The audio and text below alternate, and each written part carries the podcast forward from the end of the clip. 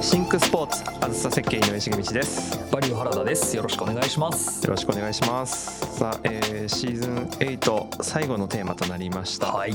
最後はですね世界のスターリ建築から未来を紐解いていきます、まあ、あの前回まで成長するスタジアムの考え方というところを聞いてきました、はい。で、まあ、クラブや地域特性を見て施設の規模設定とかですね、えー将来の拡張の余地を考えておくこと。あるいはこう地域を巻き込むことの重要性というところも理解えーできたかなというふうに思っています。で最後は、えーそういったさまざまな仕掛けの、えー先進的な事例がふんだんな、まあ、世界のスタジアムやアリーナの建築っていうところについてその工夫ポイントや使命とかビジョンなんかを紐解いていきたいと思っています。はい。でまあ、海外でもあの建設にあたってはめちゃめちゃ苦労しているところは当然あるわけなんですよね。うん。で実現までに何年も費やしているプロジェクトもあるので、まあ、大事なのはやはりシンクスポーツでもう軸になっているような。パーパスドリブン。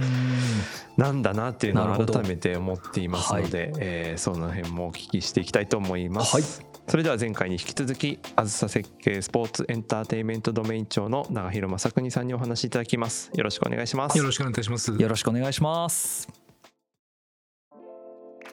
はい、これまで、うんえっ、と3エピソードにわたって、はい。いろいろとまあ長広さんにあのスタジアムの建築について、うん。いろんなお話をお伺いしてきたんですけれども、はい。まあ、今までのお話の中でも、うん。あのいろんなところを紹介していただきましたが、うん。ちょっとすごい軽いノリになっちゃうんですけど 長広さんの推しスタジアムってありますか？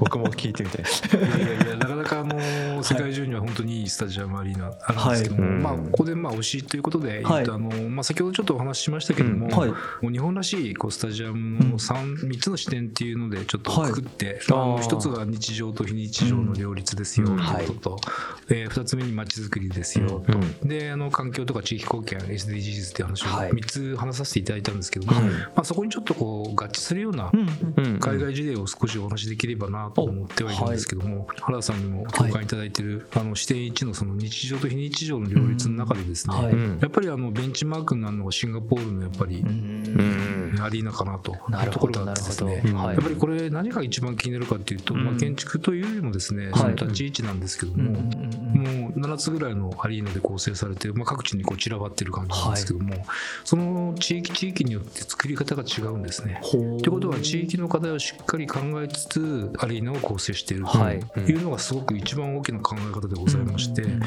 あ国策としてはその肥満をですね、はいえー健康問題が一番の中でこれはスタートしていると聞くんですけども、はい。まあ、それだけじゃなくて社会課題も一緒に解決してしまおうとうん。いう形で、えー7つアリーナがですね構成されていると。はいうことでスポーツ施設が成り立っていると、うん。まあ、特にあの社会課題の中ではですねその他にあの肥満問題の他にですね高齢者の健康維持だとか、うんえー高齢者の孤立防止だとかはい。あと保険の支出の削減っていうのがあるんですね。これあの健康になると病院に行かなくなるので、その分保険費が削減できるという。なるほどなるほど。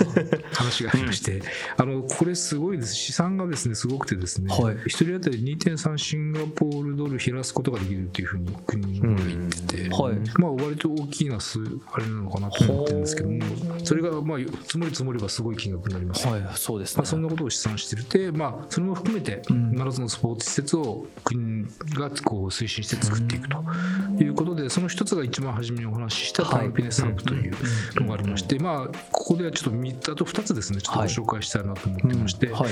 えータンピネスハブは先ほどちょっとご紹介したので割愛しますけれども、はい。プングロというところのですね、うん。リージョナルスポーツセンターというのがありまして、うんこれはあの健康教育と発育への寄与ということで取り組まれてましていわゆる日常性を生むっていうことでやってるんですけどもこれがすごいのは、コロナの前にこの施設あるんですけども、はい。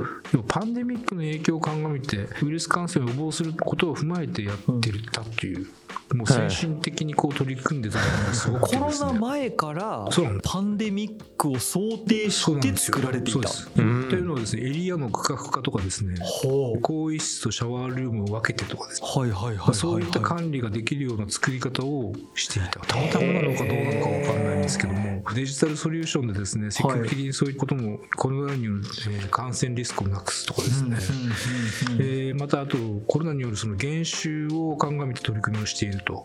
スポーツのコーチだとか、はい。インストラクターとかですね、うんまあ、そういった方が助成金を受けれるような要はその仕事がなくなるわけですので、うん。助成金をちゃんとつけておくとかですね。そういった試みをしているこう一つの事例があると、はい。もう一つはですねハートビートっていうところにもやっぱりペドックっていうところにアリーナを作ってまして、はい。ここではですねどちらかというと高齢者のその社会のライフスタイルはいをちょっと創出していこうとい。うことで、あのまあ老人ホームっていう考え方じゃなくてですね、はい。こう住宅として活性化できるような形のものを付随してアリーナを作っていくみたいなこともやっぱりやられてるんです。はい。でこれはあのデータ取りを全部してて健康管理も一切ここで全部やる一元管理するということもあってですね日常的なヘルスケアのサポートができているという作り方をしているということで、非常にあの、まあ、みんながこう寄り添う寄り添える、はいはい。まあ、ウェルネスってよく言いますけども、はい。あのそういった形のあのアリーナを作っているということでやっぱ地域にそれがこう足りなかったということなんでしょうね、うん。ここの地域に、うん。そういうことで的を絞ってこうやってるんですね。へえ。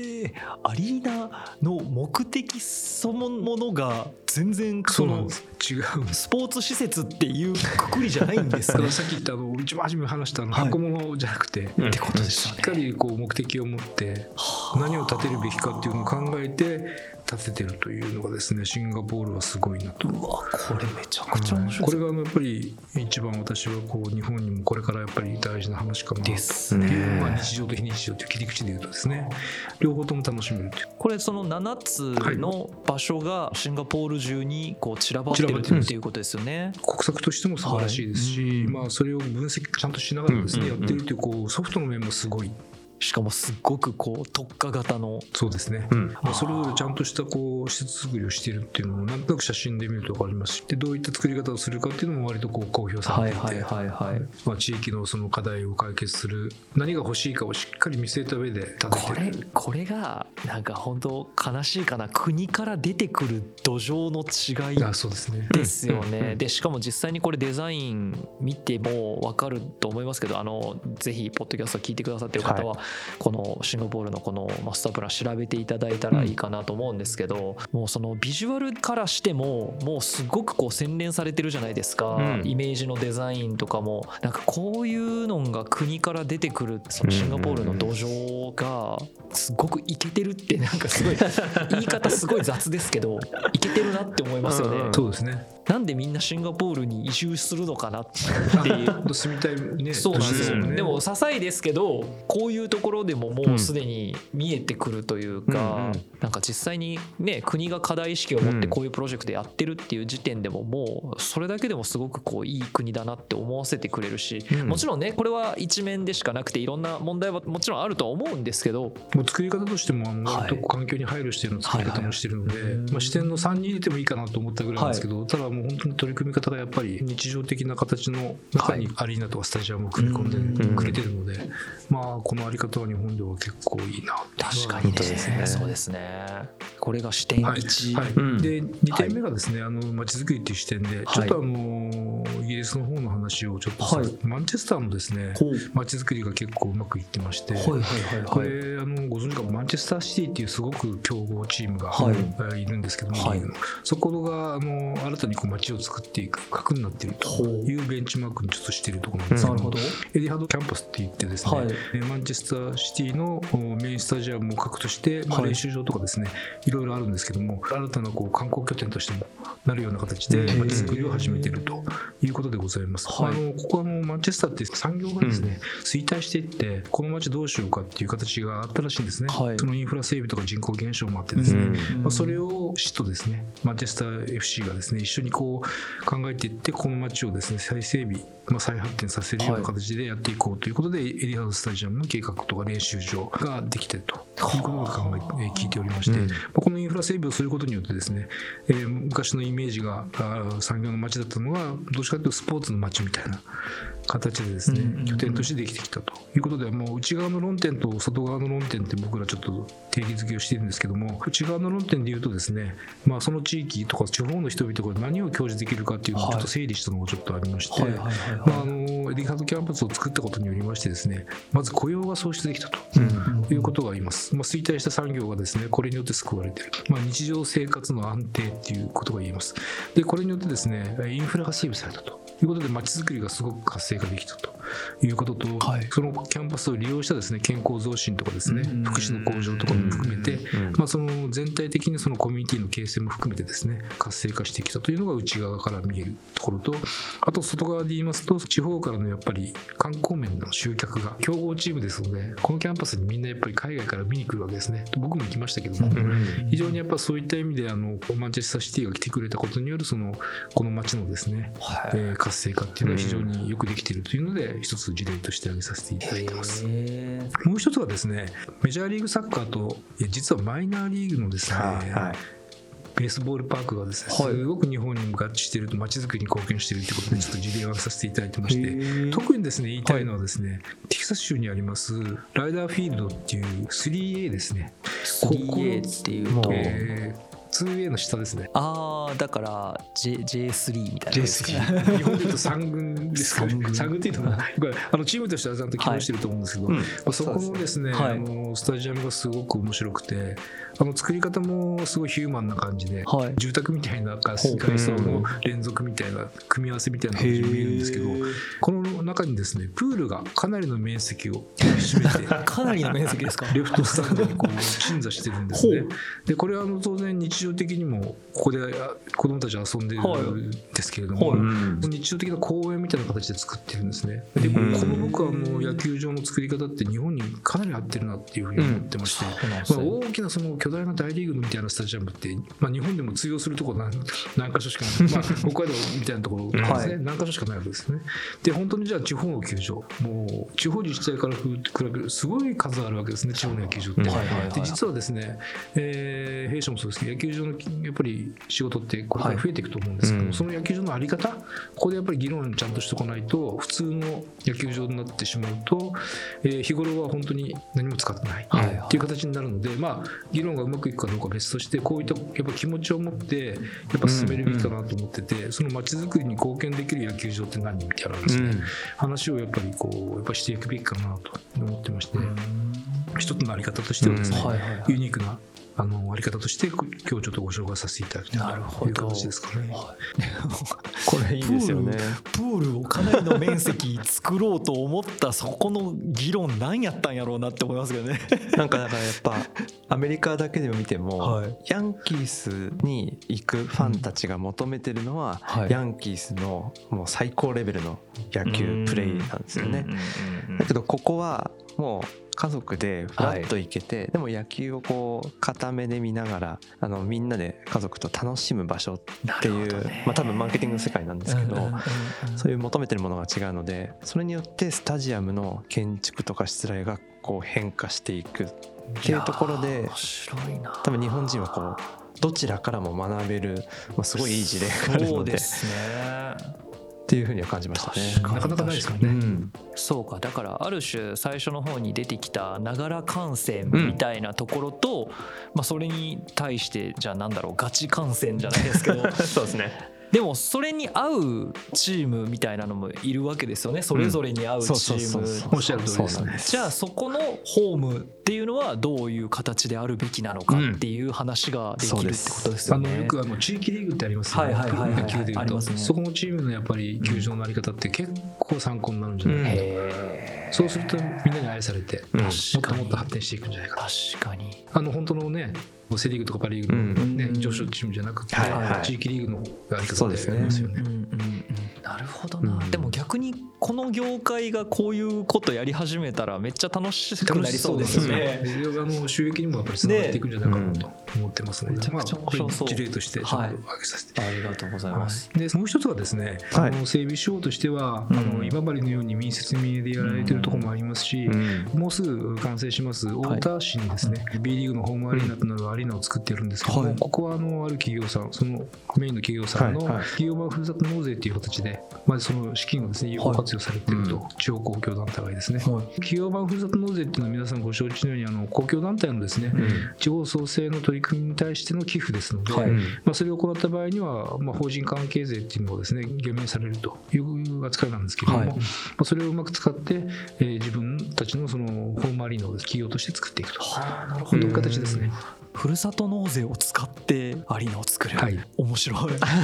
自治体としてもあの 資金面ではい軽減されますし、うんそうですねホームアリーナとして使いたいところはそこはホームとして使えるから自分たちの思いもそこのアリーナに載せれると。はいはいいう形ですので、まあ、太田アリーナについてはそういった形の割とこう今までなかったはいあり方としては、うんあの初めてかもしれません。そうですね、はいい、や確かになんかふるさと納税ってもっと上手に使えるよねっていう議論、うんまさにあのうん前回皆川健太郎さんゲストの時にもそうですねそういった話を聞かせていただいてて、で言ったらその自治体が民間からそのお金を外部から集められる唯一の手段がふるさと納税だからそのふるさと納税を上手に使うことによってその革新的なことができるっていうところ。それはもうじ町の方にとってもそうですし、はい。あの本当にもういろんな面でやっぱりメリットはあるかもしれません。しかもそれが企業版っていうのがあるがゆえにそういうアリーナを作るみたいなところの方向性に話が持っていけるっていうのはそうですね。これちょっと一個のなんか未来ですよね。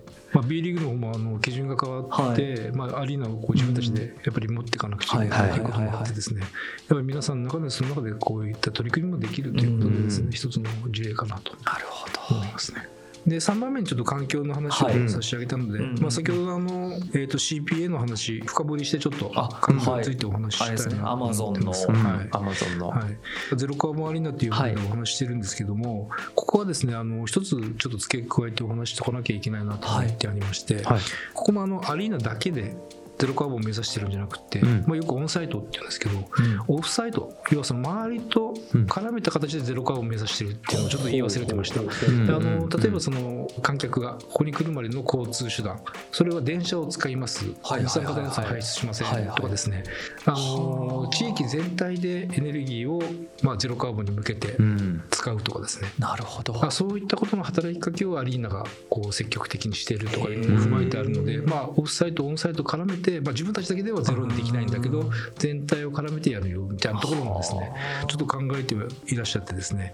で交通計画でいうとアリーナの CO2 の排出量約70%に関連するんですけどそれをこう極力なくそうっていううん。話とかですね含めてやってらっしゃうんいますね。うんすごいですね。もう来場者の行動まではい。設計してるんではい、すね。だから想定してちゃんとやってると、うん。うわーすごいな。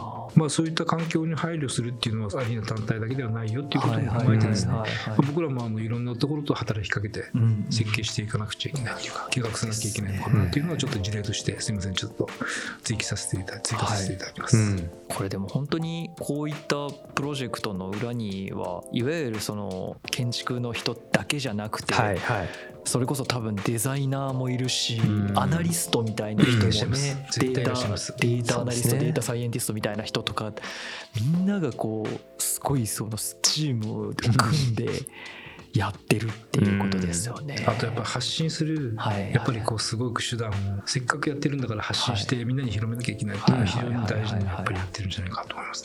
ここだけでもすごい見学者だと思います。ですよね。いやだってみ僕ですらそんな業界の人間でもないのに見に行きたいですもん。あの僕らの業界だとはい行ってないと行ってないのってあなりますよね。もうこんだけのことやってる。そうなんですよねなっちゃうぐらいにやっぱりこうやっぱり発信力あるので、はいはいはいまあ、その辺もうまいなと。なんか去年行かれたっっておっしゃってましたけど、はい。あそうですね。なんかその中でもなんかここすごかったなみたいなのとかってありますか、あのー実はあのー、はい。ソーファイスタジアムというところがあありまして、これはロサンゼルスオリンピック今度のですね、はいはいメインのスタンドになはいるスタジアムになるんですけれども、かなりの年数かけかかったらしくて、はい。いまあ、いろんな住民の問題とかですね、うん。あってあのやっとできたということで非常にあのいいスタジアムだったんですけども、あの開放的な作り方してあるんですけども、はい。特徴としてはですね、はい。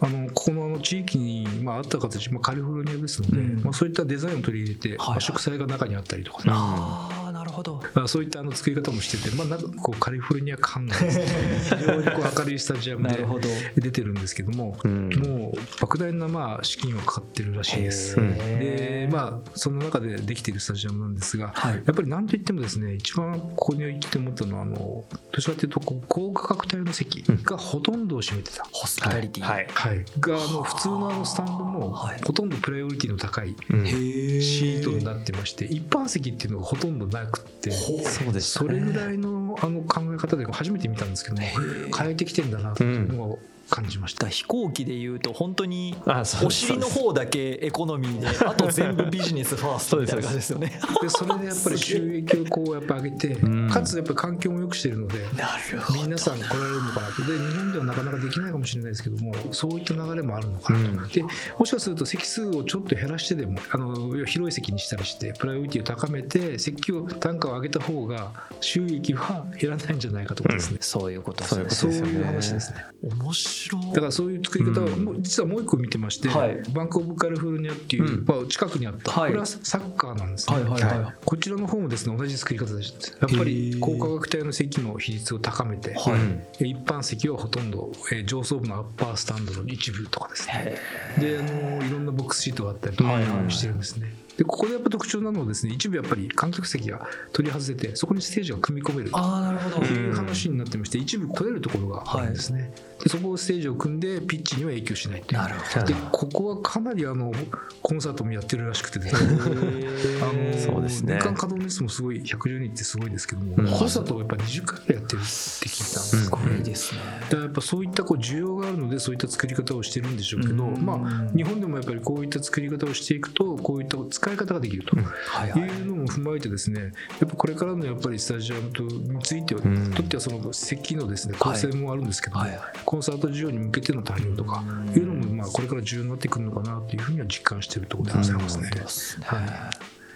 これはすごいですね、うん。本当に稼ぎに行くっていうことに対してものすごくまっすぐ作ってるじゃないですか。気持ちいいですよねここまで行くと。いや分かりやすいけど、でもそれで採算がちゃんと取れるっていう計算ができた上で作ってるっていうことですよね、うん。であのこれ近くにあるバンク・オブ・カリフォルニアはい。とソーファイって近いんですけど、はい。うん。両方ともの上の方がうちの方が音はいいよ。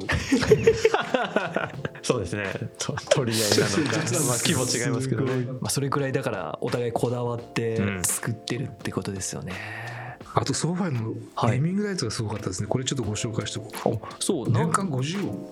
ねネーミングライツはい。で10年間契約してる。すごいですね。500億。そうです。し信じられないんですけども。ちなみにこれソーファイごめんなさい。僕全然知らないんですけどソーファイって何なんですか？ソーシャルファイナンス。っていうはい。そういうことか。そうですね。っていう会社がある、あではソーシャルファイナンスがやってるんですよ。いやそういうこそうとかなんですよ。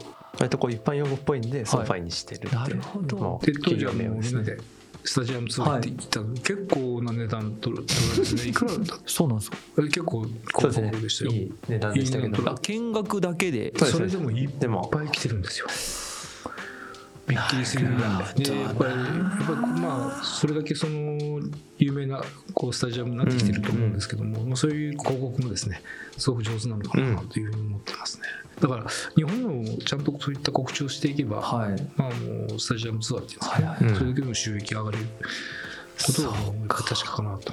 うんスタジアムツアーっていうビジネスがあるんですね。大事な収益源になってるんですよね。考えたことなかったですうんへでも楽しいんですよね。楽しいです。ただ見学できるじゃなくて、はい。あの紹介してくれる人がちゃんとくっついてて中でご飯食べれたりとかもあるっていう場所もありますよね。ね。ここはまたちょっと違いましたけど、ででもちゃんとだからいろんな話をしてくれるわけですね。そうですそうですそうです。案内してくれる。あとあの入場の時のシーンを作ってくれたりとか。あそうですね。あのアメフトのピッチに、まあ、選手出ていく時にすごい音響とプシュっていう。なるほそうどやってくれるじゃないですかあれをああそれすらもエンタメにしてるそうですそうですそうですでピッチに出て、はいなんかこうボール投げたりできるんですよ、うん普通じゃできないすごいですねだからもうちゃんとエンタメ化してるんですねその施でした。策自体が、うわー面白い。で帰りにスーッと行ったらもう売店に直結してるっていう あの水族館パターンですよね。ザ・ツアー客みたいな扱いですね。まあそういった作り方をちゃんとしっかりしてるから、まあで僕らが言うと設計の時からそこを考えてはいはいはいはい。動線組んどかないといけない、なるほどそうですね。うん。見せ場をちゃんと使って。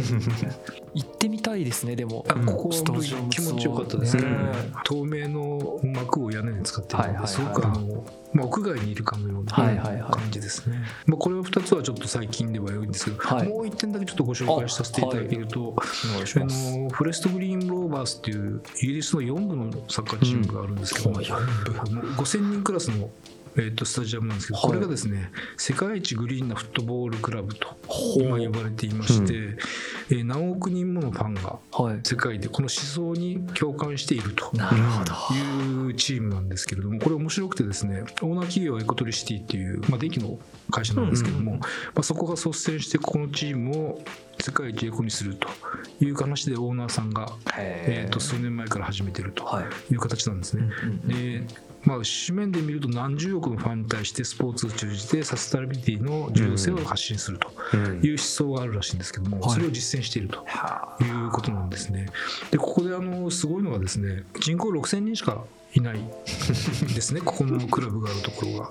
そこが世界的に注目されてるっていう仕掛けもそうなんですけども、うん。実践して、まあ、みんなに注目されてるクラブチームとそのスタジアムがあるということなんですね。ただ6000人しかいないんですけども、でスタジアム自体も5000席しかなくてですね。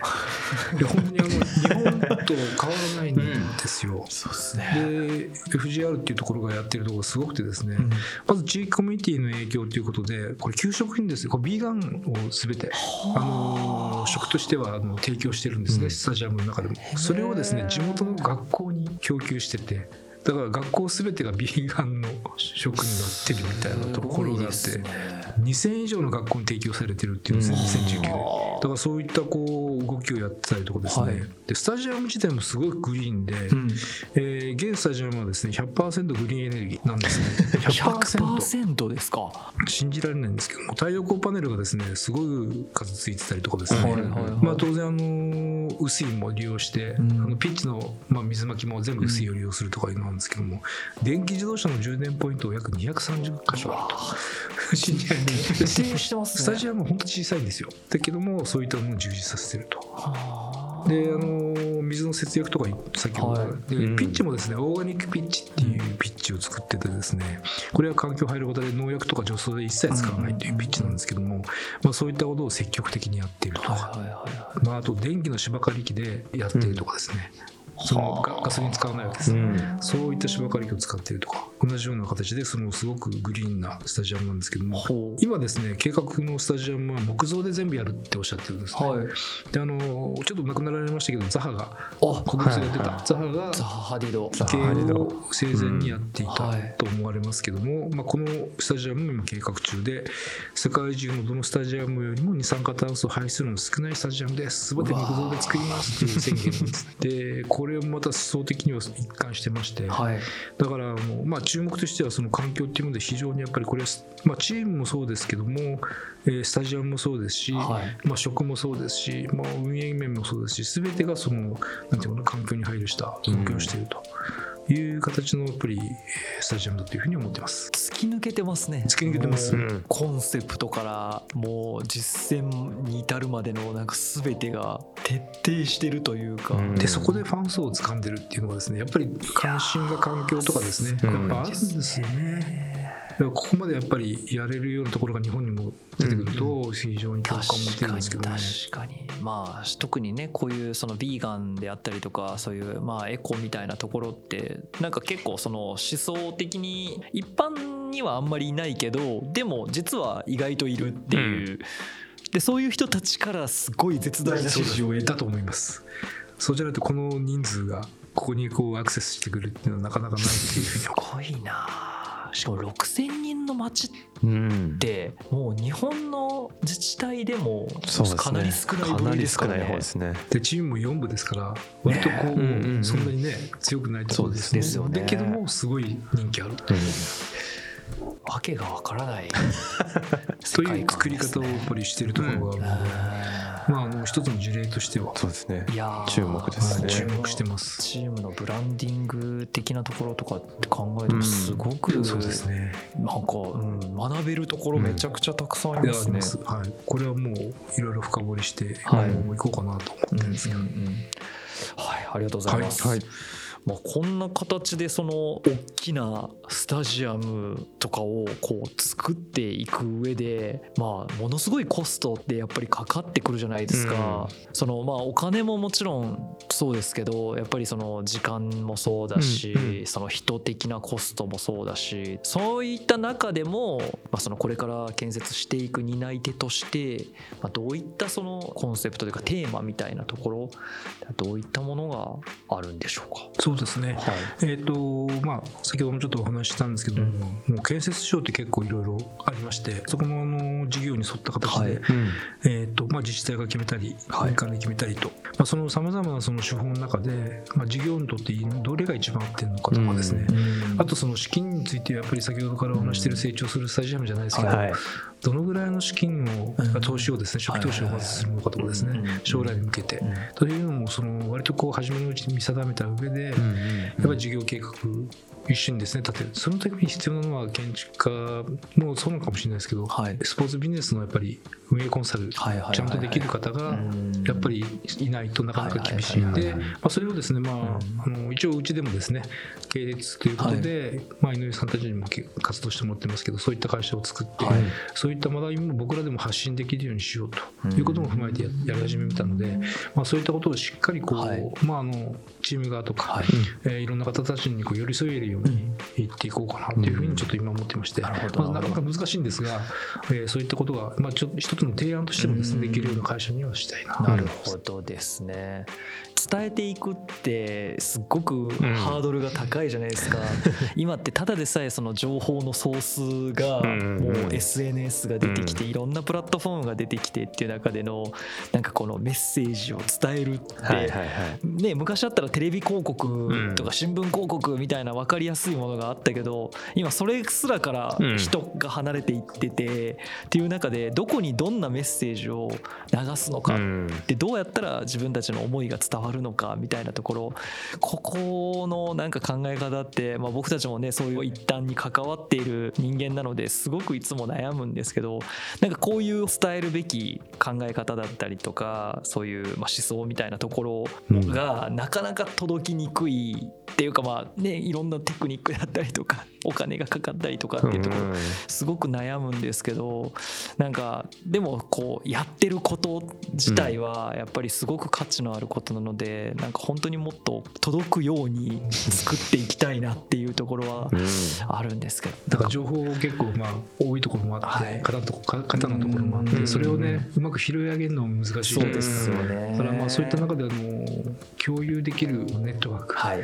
が一番大事になってくるのかなと思ってまして、うん。まあ、そういうことをこう踏まえて仲間作りじゃないですけど、うん。そういったこともやっていきたいなと。なるほどなるほど。わかりましたありがとうございます、いやもう本当にあのすごい盛りだくさんな ありがとうございました。盛りだくさんな全4話でしたけど 僕はもうなんかずっとワクワクしながらうん。聞かせていただいてたんですけれども、まあ本当にもう散々聞いてきた話だとは思うんですけど、うんうんうん。はい。最後ちょっとまとめ的に改めてちょっと振り返るっていうところで、はい。そのまあ未来のお話として、うん。まあ、今後はい。これまで手掛けられてきた、そしてこれからも手掛けられていくであろうスポーツ施設にその求められる社会的な役割って一体何でしょうか、ここ3年皆さん苦しまれてますコロナ禍の、うん。やっぱり制限された活動の中でですね、はい。やっぱり一番失われたものがやっぱり交流、ん。触れ合い。ですね。会話ができない、うん。ということでやっぱり人も街もなんかこう寂しくなってきているところもあってつながりがなくてですね、うん。まずまずそれをですねつながれる拠点あの今までじゃないですけども、はい。心のよりどころになるというようなですね、やっぱり拠点施設を作りたいと。いうのが一点と、なるほあと昨年のワールドカップで見たようなですね、はい。一体感、はい。これがやっぱり日本人ってですねワンチームになれるんですね、うん。あのラグビーワールドカップの時ににわかファンも含めてみんなワンチームになってすごかったじゃないですか。すごかったですね。やっぱこんな一体感をですね、はい。やっぱり持てるような、うん。やっぱ作り方っていうかですね、うん。そういった拠点にしたいっていうのがあって、それによってやっぱりみんなが元気になって、うんそれがやっぱり街づくりにつながっていくんじゃないかなと思ってまして、やっぱりこのラグビーワールドカップに続きですね、うん今年はあの実は WBC っていう野球がはいはいはいありますね、大谷さん、翔平も来てくれるということで、かなり盛り上がると思うんですけども、まあ、それと女子サッカーのワールドカップ、はい。でラグビーのワールドカップということで、またあの一体感とかそういった意味で非常にあのスポーツが注目されるところでもありますので、まあ、これをこう提言しながらですね、施設の作りのあり方、はい。街づくりは大事なんだよっていうことも踏まえてですね、はい。やっぱり交流拠点としての作り方をしていきたいなと思ってます。ありがとうございます。いやもうすごくこの、はい。もう何回も言ってますけど今までのやっぱ視点じゃない、そのスタジアムアリーナに対する見え方が僕の中で今日一日で180度どころじゃないですよね。270度くらい変わったというか本当ですか。そんなことあるんだみたいな、うん。で僕結構あの今回のエピソードですごい印象的だったのがエティハドうん。の話すごいなと思ってその町として衰退していった中でそれを復活させるための起爆剤として選んだのがそのスタジアムというかそのスポーツだったっていうそこに見出すその視点うん。いや日本でじゃあ今人口減で産業もうまくいってなくて、もうちょっとどんどん小規模化していってるよみたいな自治体の中でこれからスポーツまちづくりだってなかなか振り切れないと思うんですよ。うん。もっと目先のなんかところに前提としてまあある程度のそのスポーツに対する同情がもちろんあったと思うんですけどなんせマンチェスターなんでねあったとは思うんですけどそれでもやっぱ振り切ってでしかも実際今それによってうん。一気にこういろんなことが解決されていってっていうような状況が起きてるっていうなんかここの社会的インパクトというかその課題解決うん。にそのスポーツが寄与していてでそのめちゃくちゃ分かりやすい武器としてスタジアムアリーナっていうのがそこの起爆剤としての役割を果たしたっていう、この事実が僕の中でなんかそんなことあるんやっていう。シンプルに入ってきますけどなかなか難しいことですよね。なかなかそのそういうふうにやろうって言えないだろうし、そのやるって決めて本当に成果につなげるっていうことがそんなに簡単じゃないことはやっぱりね想像するだけでも分かる。おっしゃる通りだと思います。でもそこでこう選べてなおかつそれでちゃんと成果が出せてっていうもちろんねもう日本の地方とは全然状況も環境も違うところなのでうん。必ずしもこれがじゃあ日本でできるかって言われたらそれは分からないですけどでもそういう可能性を秘めてるっていうことが何よりなんか今日僕はお話聞きながはらすごくこう魅力的だなとでも思って。日本でもね可能性としてはそうなんですよ。ないないわけじゃないですもんね。うん絶対に。ですね。はい。なんかそこのなんか知られざる未来のビジョンが見させていただけたのが今回本当に4つのエピソードを通して学べたっていうのがね僕にとってもすごく大きな学びでした。本当にもう本当にありがとうございます。ありがとうございます。いや本当進さん。あの、はい。前回のシーズンはい。に引き続きあの建築の今度はスターリの語り部になっていただいて。そうですね。ぜひあのまたアイディアをいろいろいただけると。いやありがとうございます。特に地方でどうしていくかみたいなの一緒に話すこともできるなと思って、のあの割とこう雑談の中からはい。アイディアが出ることがうん。私どもも多いので、まずぜひ、はい。やもうぜひところでお話しさせていただければと思います。願いします。ありがとうございます本当に。ありがとうございました、はい本当に中村さんあの4回にわたってあどうも。どうもスターリ徹底解剖本当にありがとうございます、はいありがとうございました。ありがとうございましたあずさ設計が提供するシンクスポーツは毎週月曜朝7時に配信予定です。次回はシーズン9でまたお会いしましょう。ご視聴ありがとうございました。ありがとうございました。